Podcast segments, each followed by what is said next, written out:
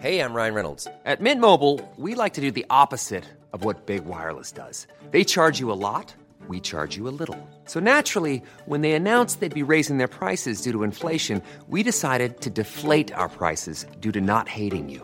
That's right. We're cutting the price of Mint Unlimited from $30 a month to just $15 a month. Give it a try at mintmobile.com slash switch. $45 upfront for three months plus taxes and fees. Promo rate for new customers for limited time. Unlimited more than 40 gigabytes per month. Slows. Full terms at mintmobile.com. Ready to pop the question? The jewelers at BlueNile.com have got sparkle down to a science with beautiful lab-grown diamonds worthy of your most brilliant moments. Their lab-grown diamonds are independently graded and guaranteed identical to natural diamonds, and they're ready to ship to your door. Go to BlueNile.com and use promo code LISTEN to get $50 off your purchase of $500 or more. That's code LISTEN at BlueNile.com for $50 off. BlueNile.com code LISTEN.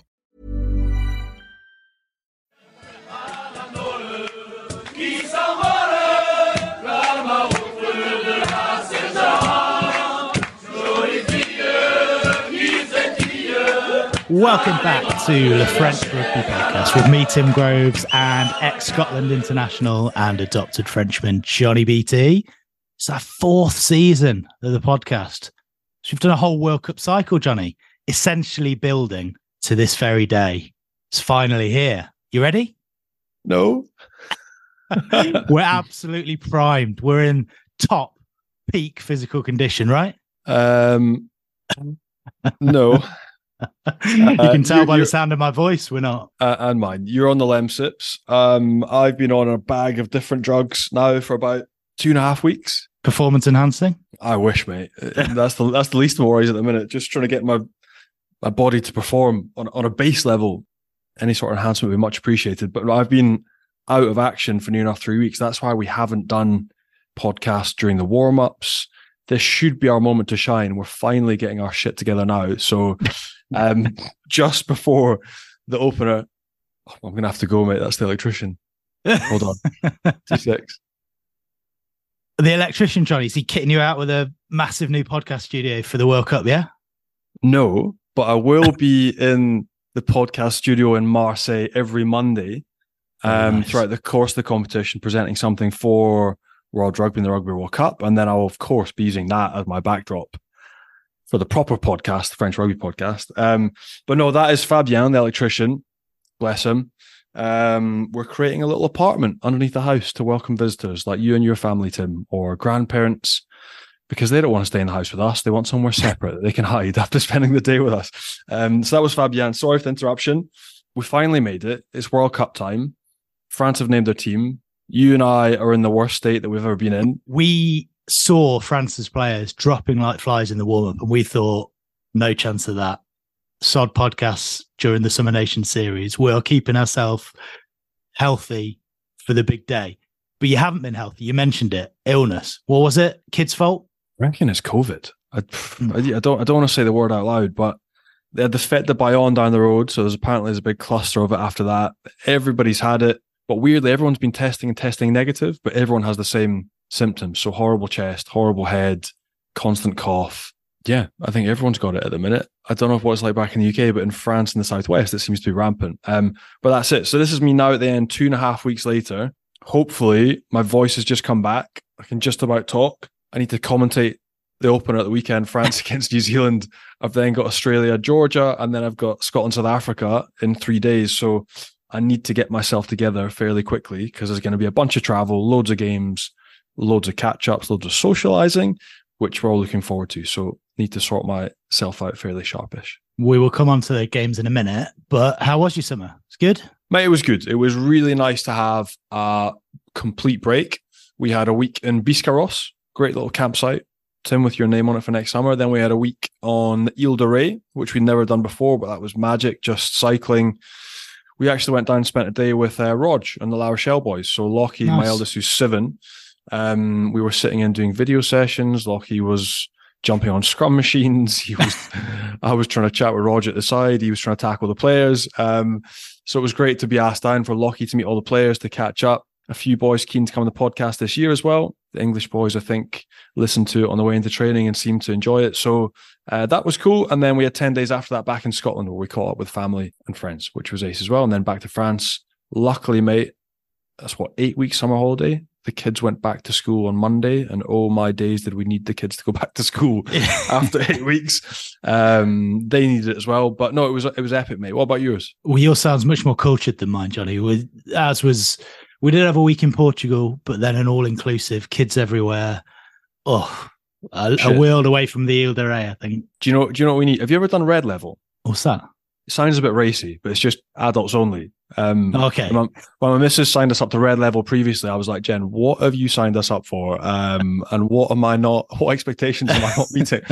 but it was just kids aren't allowed. But mate, oh my days, the difference when you get holiday like that, when you get kid free. So I reckon next summer, I reckon we're going to try and send the kids on a plane back to Scotland by themselves for the first time and just shoot wow. off. They're of an age, a week where you just get away, catch up on some sleep, cocktails by the pool at half 10 in the morning. Yeah, red level conjures images of Amsterdam and all sorts, Johnny. But no, not that. Next year.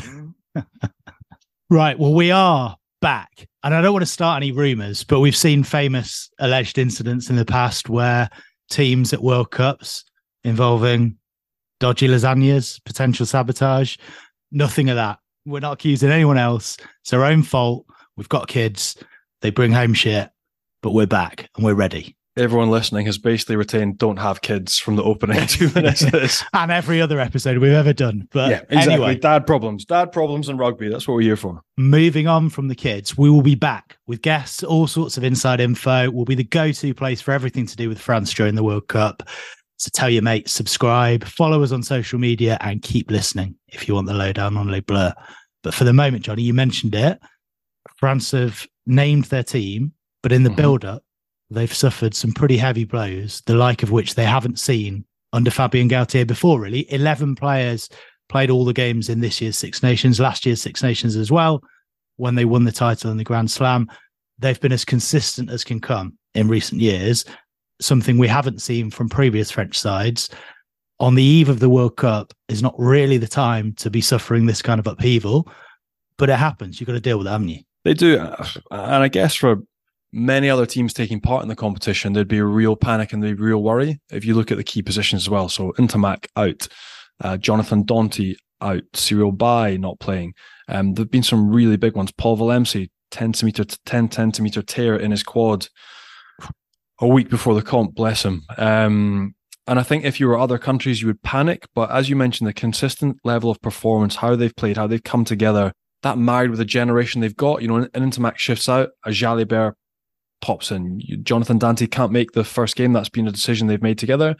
Yoram Moefana, who's been terrific in the games that he's played in the centre, steps up. So they've got depth, they've got strength, but more importantly, they've got a structure, they've got a confidence, they've got style of playing and a way of playing that suits them down to the ground that they've been consistent with and they've executed time over time. You know, 23 from 24 wins at home um, the past two years. They've been exceptional. So it's not been the ideal prop. There's been a couple of shakes at the end, but the players that have come in, the players that have been asked to do a job will step up and they'll be looking forward to it now. Like all the build up, all the chat from everyone, like at the school gates, down the butcher, like everyone has been talking about getting tickets for this game. The biggest, the most watched game that rugby will have ever seen is going to happen here on Friday night, and it's going to be France taking part. That is why everyone has bought in so hard and is so excited to see this French team, even with a couple of injuries, step up and see if they can knock off the, the All Blacks in the opening game. So a huge game coming up. And yeah, a couple of little late twists, but it doesn't seem to dent the way they're thinking, the way they're talking, the way their prep's gone. And um, they've just gone about the business quietly. And I think now they're just waiting on this game to kick off. And of the four big injuries you mentioned, who's the biggest blow, do you think? Um, I mean, everyone assumes it's Romain Ntamack, the big name, but actually, you mentioned Mathieu Jalibert coming in. I mean, it's probably only the All Blacks themselves who uh, have got a replacement 10 that caliber. Of that yeah, caliber. I, am not sure they do, and it could be argued as well that Mathieu Jalibert is more exciting to watch on the ball, an attacking threat, the speed he brings onto the ball. He's maybe not quite as rounded. His defensive game isn't as solid as Ntamack. That's the sort of weakness that you would level at him, but I mean, what a player to bring in. Um, so yes, Ntamack's a massive law. He's also the playing partner for Dupont at Toulouse. Uh, they got a bunch of caps together. They built that partnership. They've been superb to watch. But I don't know. I think if it you were talking about Scotland and it was Finn Russell, you'd be like, okay, the drop down to second is a big step. Or you go to most of the tier one countries, the drop down is quite significant. But with France, the ability now to just shift in another, like Moefana has been outrageous as well. Um, in the centre, you look at Loosehead, you got JB Gros. It's actually Reda Wardi that's going to get the start. He's been very solid as well, top 14 in the games he's played for France. So I don't know. It's weirdly for everyone to still be very quietly confident going in. That's the sort of message you get around French media. Everyone you bumped into the Stade de France, all the French journalists, all the former players are still extremely confident about knocking over the All Blacks, given what they did to them two years ago in the Autumn Nation Series when they demolished them at Paris. I think it was 40 points to 25 or something. Um, and they absolutely crushed them. That coupled with the result we all saw Twickenham last week, the record win for the Springboks over them yeah, the French rugby public, both punters watching it and fans of the game and French media, they still see France as strong favourites um, to topple the All Blacks in spite of those injuries. And you mentioned the club relationship between Antoine Dupont and Romain Ntamack. If you shift that out one, obviously Jonathan Danty's injury, apparently he was close to being back for the opening game, but Moefana is in, and he obviously has a club relationship with Mathieu Jalibert. Yeah, it was really interesting as well. So Fabien Galthié actually came out this morning and he said that Jonathan Danty was touch and go, like they were really close to pulling pulling a trigger and actually ask him to start, but they made a decision together to hold him back, and that there are the pool games to go through. There's the knockouts, and they're you know they're wanting to go the whole hog and get the final, so there was no point risking him and having a massive tear in the opening game. And rightly, as you say, Moefana having that combination with Jalibert, they play 10-12, or Yoram also plays on the wing or at 13, so hugely competent, really exciting player, but somebody he knows really well, has trust in, has faith in, has good communication with. They're used to playing together. So nice combination to be able to shift in and have as a 10-12 combo after losing somebody as um as impressive as impressive as Jonathan Danty, because he was absolutely monstrous against Australia, was nailed on to be starting in this game, but it's not a bad replacement to bring in last minute. You said it. Devastating news for friend of the show, Paul Willemse, who Mate. Uh, hadn't had any injury problems for uh, virtually his whole career was ruled out of the autumn when he was so looking forward to facing the Springboks. Had a few more injury problems, was back for the tournament, or so we thought, ruled out on the eve of it. We've seen the team for the first game now, and there isn't a tight head headlock. Romain Taofifenua obviously on the bench, but he's gone with Cameron Woki and Thibaut Flament. Is that an area? I mean, I presume it would have been a tight call, but is that an area where we're going to see something a bit different from France? Well, firstly, for Paul, uh, utterly devastated in that he's had a little bit of issue, you know, with his hammies over the past 18 months, but full preseason behind him, was feeling good, was feeling strong. We were down in Marseille filming together for Rugby Pass. We spent a day together, like an awesome bloke as well, like somebody you just want the best for. So, yeah, devastating news for him. The fact as well that it was during a window, they sent everyone back for five days off and they gave them programs to do at home by themselves. I'm like, there's always a risk carried with that. When you're not in a controlled environment, when you're asking people to go home and train, when you're not warmed up by prep staff, there's no physios around, it's a risk. Um, and unfortunately for one, for him, for Paul, um, he's the one that's paid the price of 10 centimeter tear in his quad. Um, so first of all, gutted for him. Then the combo of what's going to happen.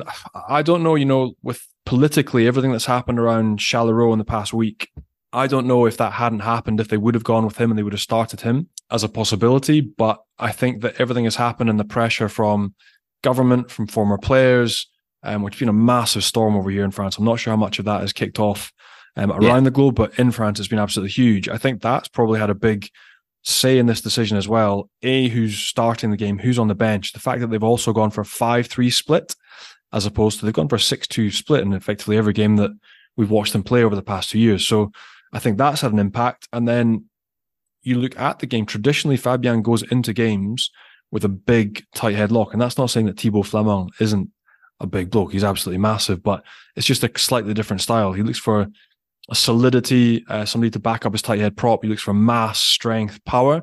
Thibaut is athletic as well as all those things. So, um, slightly different profile, um, bigger presence line out time as well. Probably offers you more and being able to get around the field, his mobility is, is phenomenal. But we did see a little weakness against Australia, and that was at scrum time. Um, and once you remove a guy like Paul Willemse, does that affect your ability to lock down um, a scrum? So all these different things floating around, and it has been a bit of a mess politically over here in France. Yeah, the Chalureau controversy. Obviously, we won't get into the legalities and the specifics of the case.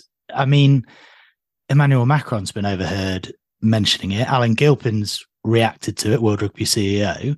But he was capped in November. Uh, he's got six caps, played in the Six Nations, played in three of the four warm up games.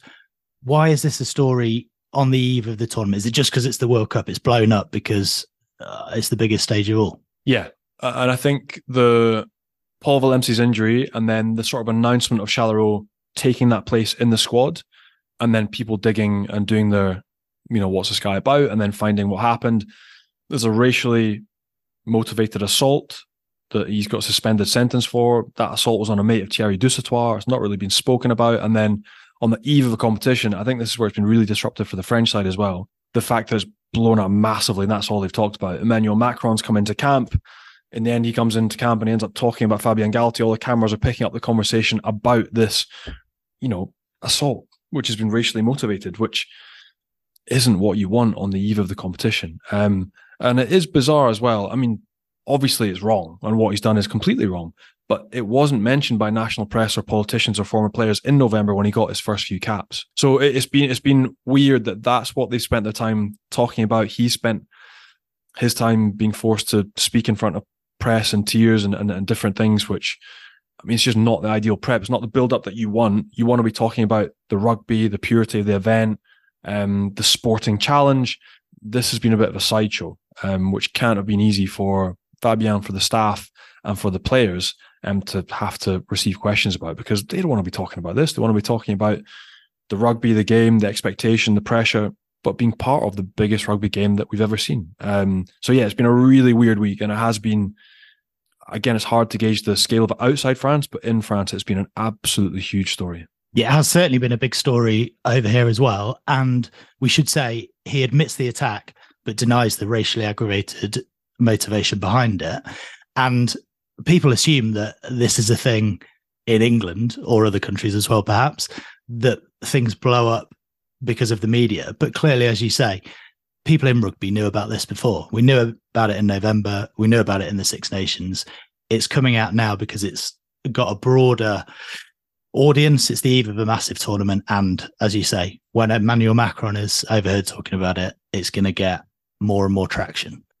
I guess Romain Taofifenua being injured in the warm ups as well, that hasn't helped because he would be the ideal candidate to come in there and start. But maybe they think he's better coming off the bench. And the worry is with Tao is how many minutes could he get through at that level? So without having the minutes under his belt, what shape, what condition is he going to be in um, to start against the All Blacks? And the pace of a game, the speed of a game, will he be able to maintain that effort?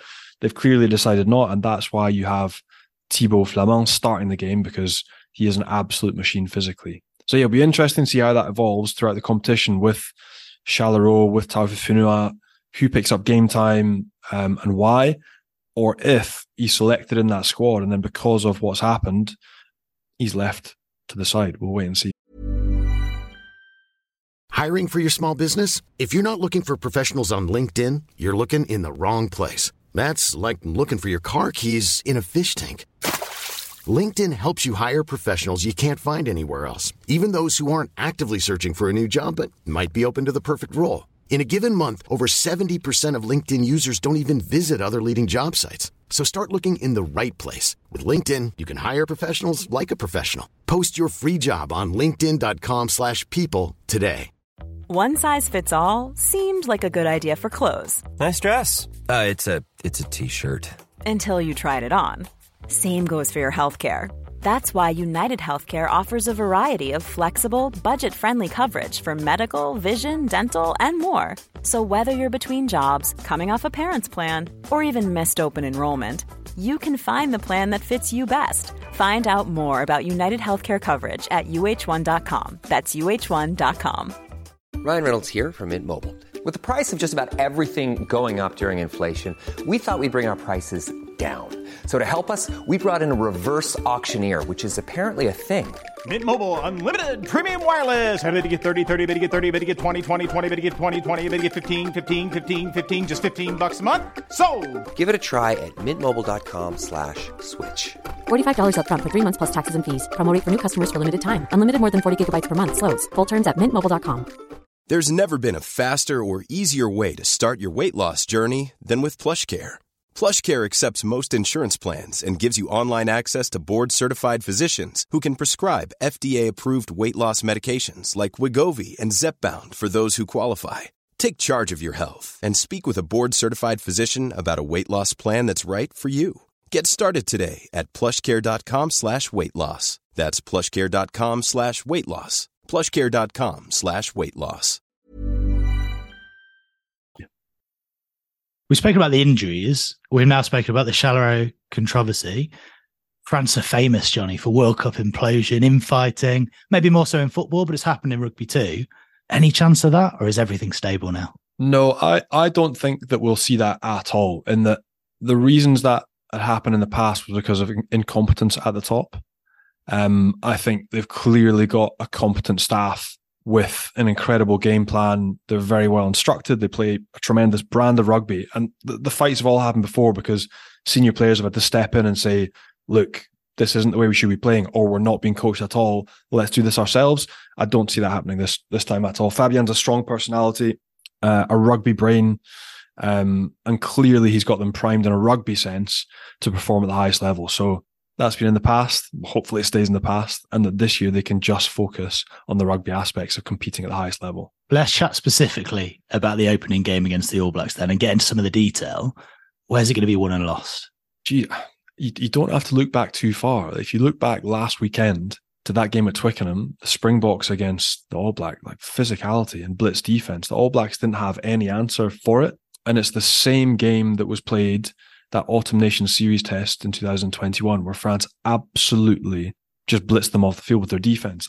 And weirdly now, the All Blacks for the first time in a long time look a little bit lost at points, so they can second guess. They don't look too fluid in attack. They don't look like they're knowing exactly where they should be going with the ball. And when you play into a blitz defense like that, that's when you become unpicked completely. Against Springboks, we just saw them running off nine, running into brick walls and getting absolutely smashed, turnover ball, a blitz defense on the front foot, they run away and score a try. And that is essentially what happened in that 2021 series. That's what France will be hoping for in a carbon copy. They'll stick to their guns in terms of their pragmatic approach. They won't play any rugby in their half. They'll kick everything to New Zealand. Any scraps of ball that are kept down there, they will hold on to. They'll try and score points. But there's a few key elements that we have seen scrum for the first time. We saw France's scrum creak a little bit. Um, again, the All Black scrum creaked a little bit against the Springboks as well. Is that a sign that maybe the Springboks are the side to beat? I don't know, but um, certainly France's defense is going to be absolutely massive if they're going to win this game. Their kick, their chase, playing the game in the right areas. And then what we have seen from France has been consistent is when they have ball or they have opportunities to set something up from first phase or set piece, they strike, they create chaos, they generate space, and they finish. Like look at Damian Penaud last weekend against Australia. Look at Mathieu Jalibert, the ability to see, to execute, and to get ball on front foot. So again, we sometimes overcomplicate rugby, but all of those things, the combination, if France can get those little details right, the way they did two years ago, the way the Springboks did against the All Blacks last weekend, they should win this opening game. That being said, everybody's written the All Blacks off after that pumping at Twickenham but there's nothing worse than playing against an All Black side that's just been pumped. And I'm really intrigued to see how they up their game, what they change about the way they want to play, because they look lost. They look completely lost against the Springboks. It's not often you see that. So were they trying something out? As Eddie Jones alluded, his Wallaby side was trying against the French. They were trying a completely different game plan for that one game and it didn't work, but we'll never play that badly again. Is that going to be the same from the All Blacks? Well, we see a different beast.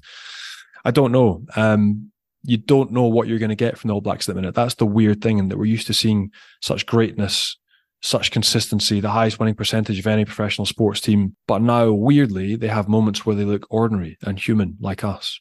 So I have no idea, Tim. I'm looking forward to it. I'll be commenting the game. I think it's going to be the best atmosphere we've probably experienced any of us yeah, Eddie's done that five times, hasn't he? Since he's been an Australia coach, at least uh, they're five still the World Cup though. It's I was going to say, I was going to say, he's, done, he's done that with five countries, mate. Yeah. No, no, never mind five times. Less of Eddie. Um, the scrum, Reda Wardi is no mug at scrum time. We've discussed the second row for France.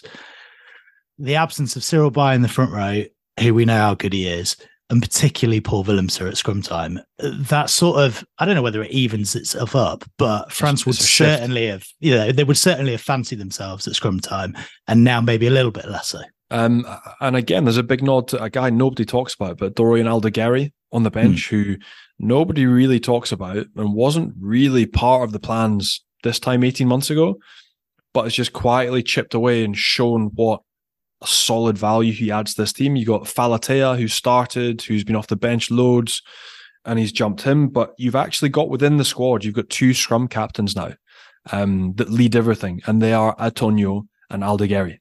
Um, okay. So Aldegheri has come from nowhere really um, to being brought in only for injury cover. To now, I think now they see his value, almost like Cyril Baille. Cyril Baille, you only really notice when he's not there. He's been so consistent and so good. But once you remove him, you're like, ah, okay, that's not quite as effective as what we had before. Um, and that's been the decision between Jean-Baptiste Gros, who has come back from a serious operation as well and is taking his time to get right, and Reda Wardi. But again, neither of those guys, because of the amount of caps they have, they're mostly bench caps. They're not, you know, hugely certain how good they're going to be at the very top level, test match level. They haven't had that many minutes. So it's a big test on that loose head side of the scrum for France. If they can lock that down, um, that'll take massive steps towards nudging themselves to to winning that sector and winning that part of the game. Both sides love to play in broken field, counter attack. Their attacks are a joy to watch at times, but they use the kicking game heavily, more heavily than most, to create those opportunities. So is that going to be the key? And if so, how big a game does Mathieu Jalibert need to have in that respect? Huge in that France kicked for more meters, I think, than any other team in the Six Nations. The All Blacks typically nobody thinks they do, but they kick more than anybody else in the rugby championship. So you've got the two sides that play the least amount of rugby in their third. Um, when it comes down to that, and you get into kick ping pong, it, ping pong, ping pong, ping, ping pong, with ping pong, pom poms. it comes down to the kick contest. So aside from you know you're just kicking 22 22 looking for 50 22s or looking for territory who's going to take the initiative? Is there going to be one poor kick where you come onto ball and you get a chance to attack, or is there something where you can take the ball forward, contest in there, and win your side 40 meters, and then it's unstructured play? So those are the different bits that we'll look out for. Who's going to win those little 50 50 aerial battles? Again, it's an area that France potentially.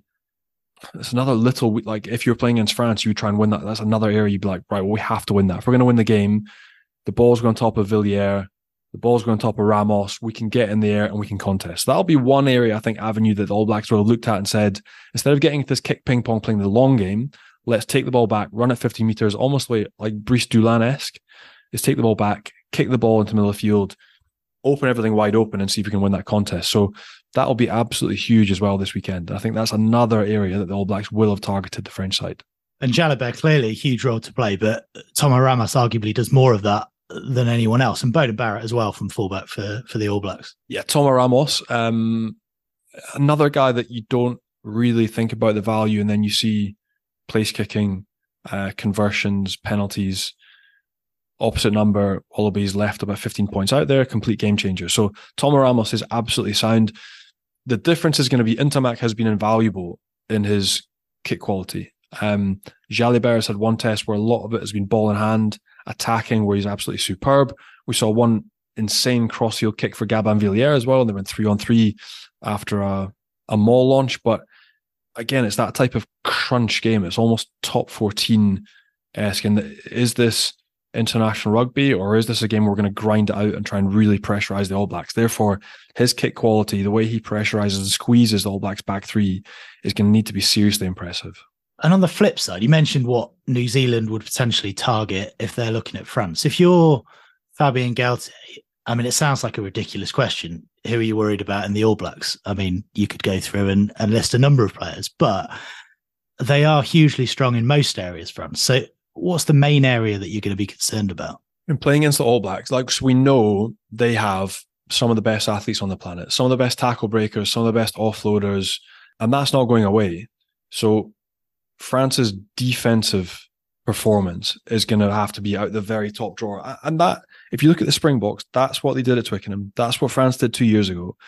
It's that defense. So we've always known that the All Blacks have these broken field runners, people that can break a tackle, create something out of nothing. But if defensively you get on top and you force the game for them to play it off their back foot. So not allowing them cheap go forward ball. If you get one blitz where you come up and you catch them behind the gain line, you've kind of got them. You're then forcing them to kick. So they're going to force the All Blacks to play inter blitz defense. They're going to have a wall of blue jerseys going to come up hard, fast, huge repeated efforts time and time after again.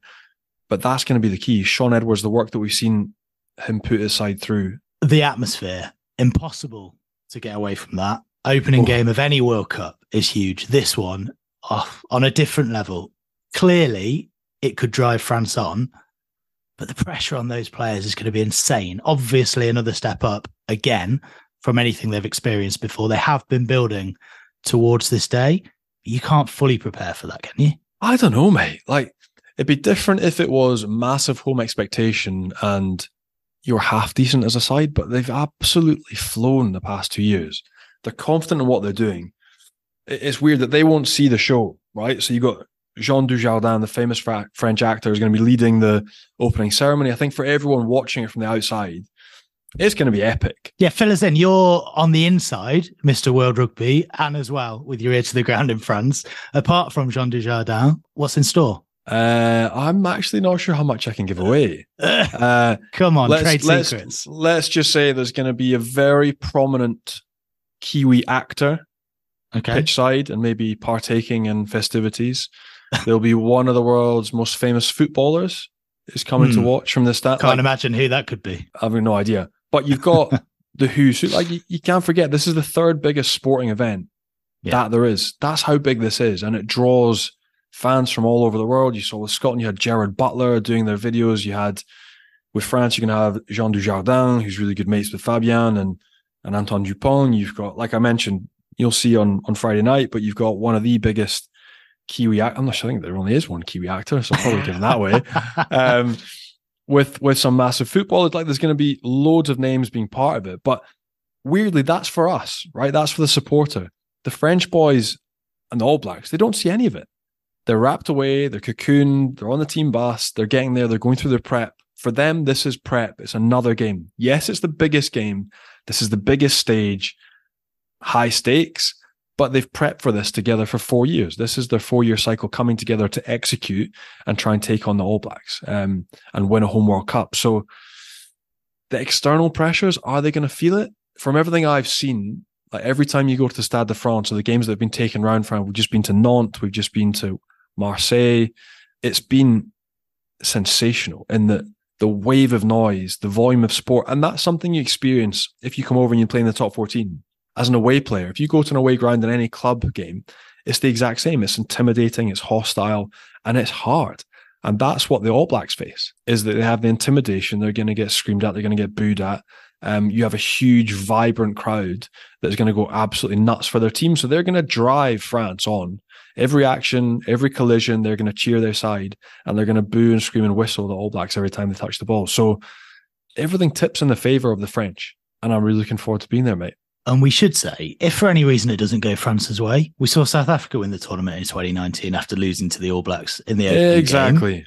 It can be done. It's important to remember it's a marathon, not a sprint. France can still win it if they lose this one. Hey, especially on this side of the draw. Hmm. Like you, you look at what they have, what any side on that side of the draw has to get through. You have to beat France, South Africa, New Zealand, Ireland. You have to beat the top six teams in the world.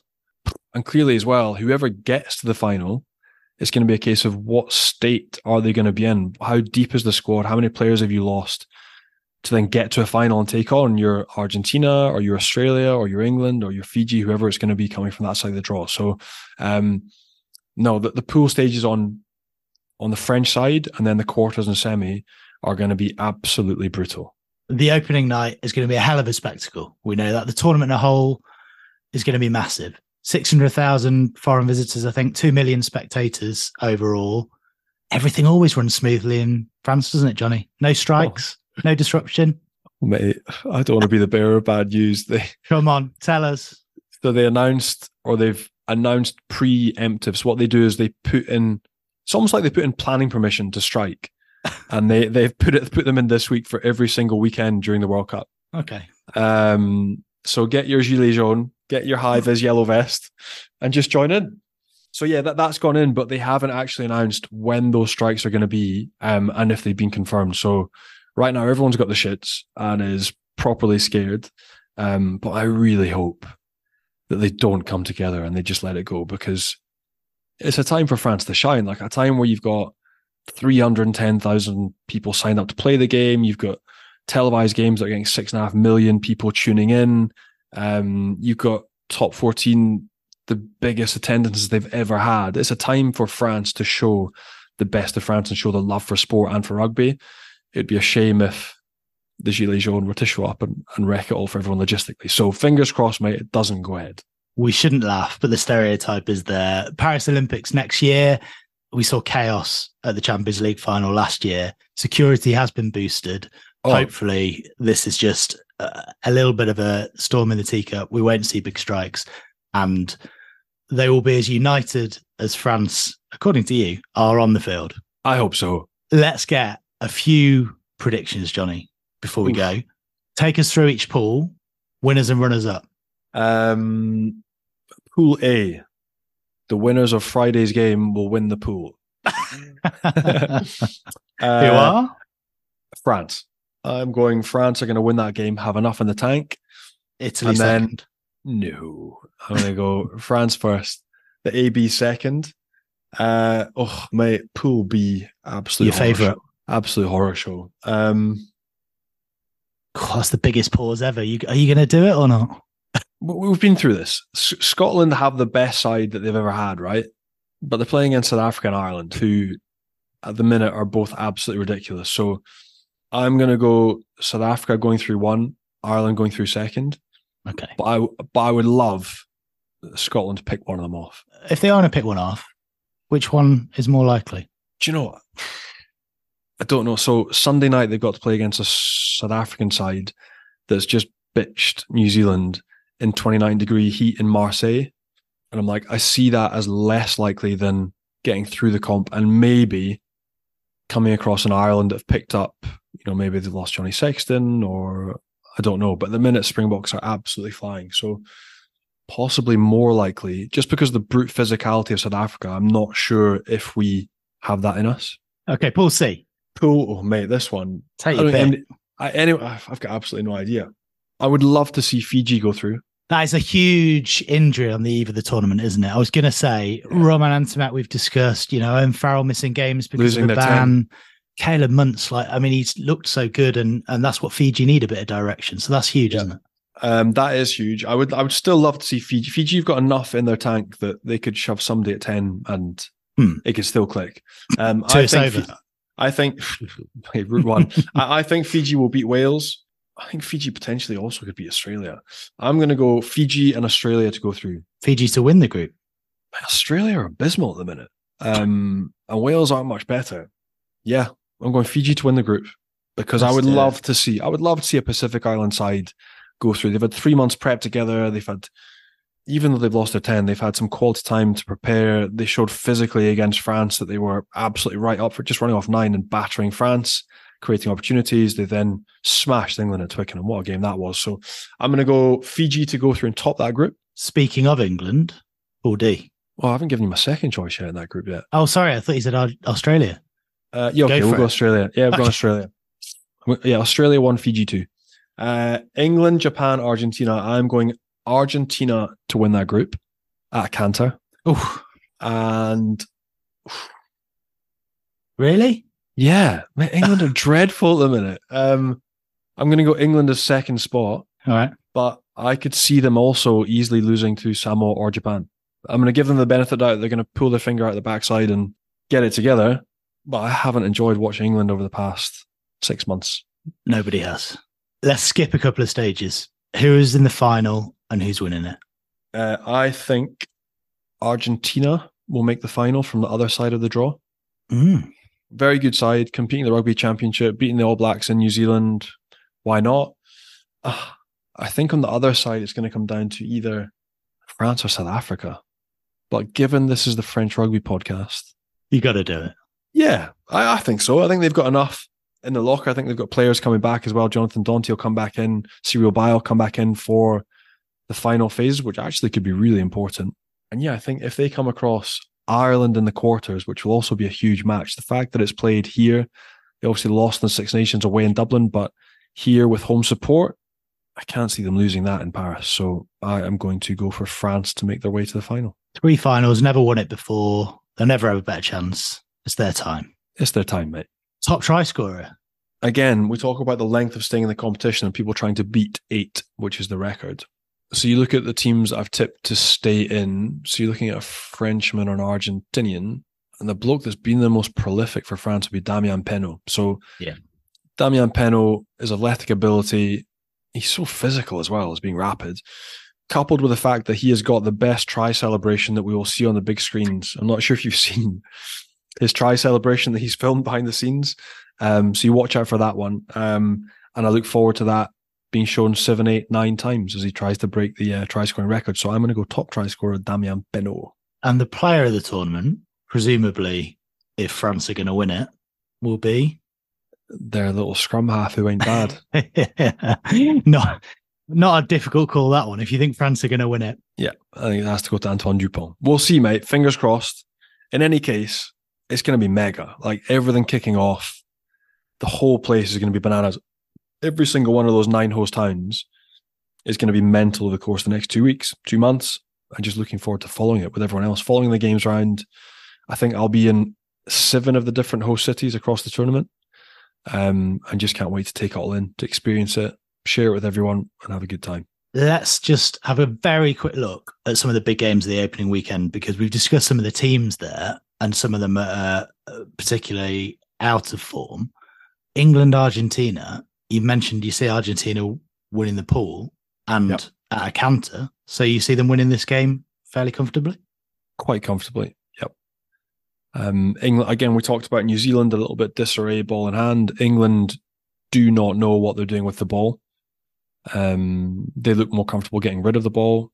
It infuriates me watching them get to opposition third and then running out of ideas and choosing grubber kicks or turning defenses try and force them to play out their five meter line or try and squeeze a line out. I'm like, mate, it's just mindless. So they're going to have to change something big quickly structurally in how they play. And I don't see that happening. After losing to Fiji, I don't see them going into the first game and, and beating Argentina, who are very settled, athletic, aggressive, capable, um, and a top class side. So England, unfortunately, I don't see winning that game. And Wales, Fiji, even with the loss of Caleb Muntz, you think they have enough structure as well as their athletic ability, and, and we know how, how they can chuck the ball around and score tries to beat a Wales side that, again, has really struggled since Gats has come back to find their way. Wales, to me, now look like a side right at the start of a cycle going into a World Cup, which is not an easy place to be. Um, youth and experience. Fiji in years past, you'd sort of criticize, you know, scrum stability, they get shoved off the run ball, line out. It was those structural pieces that weren't there. Those are there now. Even losing their 10, if they can retain 80% of their possession and challenge Wales purely with athletic ability, they will destroy a gain line, offload, get in behind them, and cause havoc. So um, I am very much looking forward to watching that game as well. And I expect Fiji to beat Wales. And then the big one, obviously, South Africa, Scotland. I mean, you've said honestly that you obviously see South Africa winning it. Yeah. How close do you think it's going to be? And what, I mean, I, I guess it's a fairly obvious comment about what Scotland need to do if they are to win that game. Knowing what you have to do and doing it, two different things. Right, Scotland have to have the perfect game. They have to have their perfect game that like everyone struggles when it comes to physicality with South Africans, scrum time, maul time, line out time. Can you compete with them up front? When you've got ball, can you hold on to it? You're running into a blitz defense. Uh, again, it's like playing against France. You're running into a big green wall of machines that compete really well on the, on the ground. So, like, if you look back, I'm trying to remember the last time Scotland beat South Africa. The closest I ever came was 2013 in Nelspruit, and it was Siya Kolisi's first game. And that was when they were sort of at the start of a cycle as well. New coach coming in, a little bit lost, and we were close onto the African soil. But I can't remember Scotland getting close. They're one of the biggest rugby playing countries on the planet. They have a bunch of talented players and they're extremely well coached. So, look, if Scotland are to win that game, they have to execute, have the perfect game, all those little areas scrum, line out, maul, gain line, and then keep some sort of ball to allow Finn Russell to wave a magic wand and create something with Sione Tuipulotu and Huw Jones, um, which isn't beyond the realms of, you know, it's the first game, why not hit out? But I think if you're wider rugby public, you're watching that game, that's a South Africa win. But internally, it's the best Scotland have ever been. But they're up against Ireland and South Africa in the first game, and it'll be a, a tough ask in Marseille to beat the Springboks. Right, all about the World Cup at the moment, but three rounds of the top 14 have already been played, Johnny. The start of just about the longest season ever. We said that every season in the top 14, but it really is this time around. Let's briefly touch on that because I've no idea where you're going to go with it. But let's have your Meater moment of the week, Johnny. No, die Tim. uh, I suppose you could go back. It's the first one. So three rounds.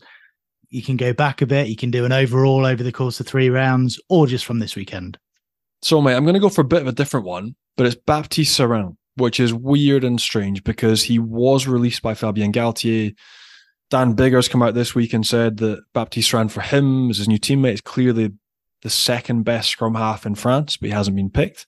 But what I really loved was the week of being told that he wasn't involved, his reaction. So he asked to go back to Toulon. He wanted to play. He came off the bench and he won them the game. And you'd be quite right in your boots to be stroppy, to not want to play, to be emotional. Um, but the fact that he went back, a couple of amazing offloads off the bench, but actually he won himself. He won the game for Toulon against Bayonne, which is a stuffy affair, by chasing a kick. Weirdly, somebody kicked for post, came off poles, bounces back. He out jumps Baptiste Heguy, who's six foot six, a flanker that I used to play with at Bayonne, catches the ball, dotters down, scores a try, and that's what wins the game against Bayonne at Mayol. So I think for his reaction, for the strength of character, for going back to his club and getting it done, the Meater moment of the past three weeks is Baptiste Serin and his performance going back to his club after being dropped by the French side. And that's an interesting one because Baptiste Serin is a guy who behind the scenes spent a couple of years in the wilderness under Fabien Galthié because obviously he's not getting past Antoine Dupont. And there was a question mark over his attitude and his desire to sort of be a backup. And then Maxime Lucu's come in and and is now the backup. So he, he has, I suppose, been accused of sulking in the past. None of that this time. No, no, and it's weird though. The queue's absolutely massive. So you got Maxime Lucu, you got Couilloud as well from Lyon, who's jumped him in the pecking order. Um, and you've even got Nolan Le Garrec, who's coming back to fitness yeah. after missing um, time with a big injury. So it's a weird one because he's so good with ball in hand. He's so silky. He's so quick. Uh, he's so enjoyable to watch. The criticism has been that mental aspect and also a little bit of the kicking game and control, but just good to see him getting back to club, getting it done. And then if that little X factor is required in the knockout stages of the competition, as we've seen, you look at like Beaver, you look at Stephen Donald and what happened yeah. to him in 2011. Um, crazier things have happened. Um, so it might still happen for Baptiste Ram, but but cool to see. There we go. That was Johnny's Meater moment of the week or Meater moment of the first three rounds of the top 14. And Meater is the world's number one wireless meat thermometer, recently making over 20 million cooks better with their game changing app and completely wireless Bluetooth meat probe. You can use it on a barbecue, in the oven, or in a pan, and you can get your hands on one at Meater.com. Plus, you can get 10% off any full price item all you have to do is enter the code FrenchPod10 at checkout. That's FrenchPod10, and you'll get 10% off any full price item at Meater.com. One more thing from the top 14 this past weekend, Johnny. A man you know very well. Well, two men you know very well, actually, from your holiday as well. Benjamin Urdapilleta oh, and Ronan O'Gara. I mean, people, a lot of people, most people probably listening to this will have seen the clip. If you haven't, go check it out on whatever social media channel, channel you want. What on earth was going on? I don't know. Um, oh, I've got no idea. In that Benji, who's a mate as well, has got absolutely no right to go into a technical area and start pushing coaches. So he's actually just been given a a nice letter from the disciplinary panel and the LNR. So he'll be going for a a sit down and a chat with them. Um, and I actually quite enjoyed Roger's reaction and he's no angel and he knows he's no angel. But his, his debrief afterwards was, well, you know, I sort of understand. He didn't have the class to come and say, sorry, but sometimes that happens when you don't get picked to go to the World Cup, straight back on the wind up, um, which I quite enjoyed. But no, Benji, complete and utter meltdown, like going into a, the opposition technically or shoving Rog twice like starting a big melee. Like you can't be doing that. And there's no history there. There's no beef. Nothing was said beforehand because essentially from the video, for anyone who hasn't seen it, go and look at it. But describing it, to all intents and purposes, it looks like the ball just comes out of the sky, lands on Roger's head, and then um, Benji shoves him. Yeah, Roger and daft though. You'll you'll like He positioned himself. he, there, he yeah. knows exactly where he is. But like you've got two ultra compet like two blokes that I played against and, and played with, two ultra competitive tens that want the best for their side, that will do anything to get the leg. Like Benji wants to get the ball back and play to start the game quickly. Roger knows if he stands there, that doesn't happen, and the clock winds down and ticks in their favor. So, like, hilarious to watch unfold, but that's going to be a ban. And we saw last year, like, for touching any sort of official or position coach, now you're looking at a serious ban. So it'll be interesting to see what they come up with. It was Picaronis, remember last season, Yeah. touching an official, and he got a chunky ban.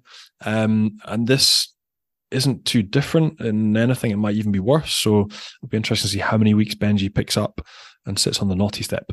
Thanks, Johnny. A big thanks to all you guys for listening. It's great to be back. The World Cup is here. It's going to be massive. We promise, don't we, Johnny? We'll be back bigger, healthier next week. we promise that we will sound better next week, guaranteed. Either that, or you'll have to pick me out of a ditch somewhere after having too much after Scotland against South Africa. But uh, we will be better and on better form next week.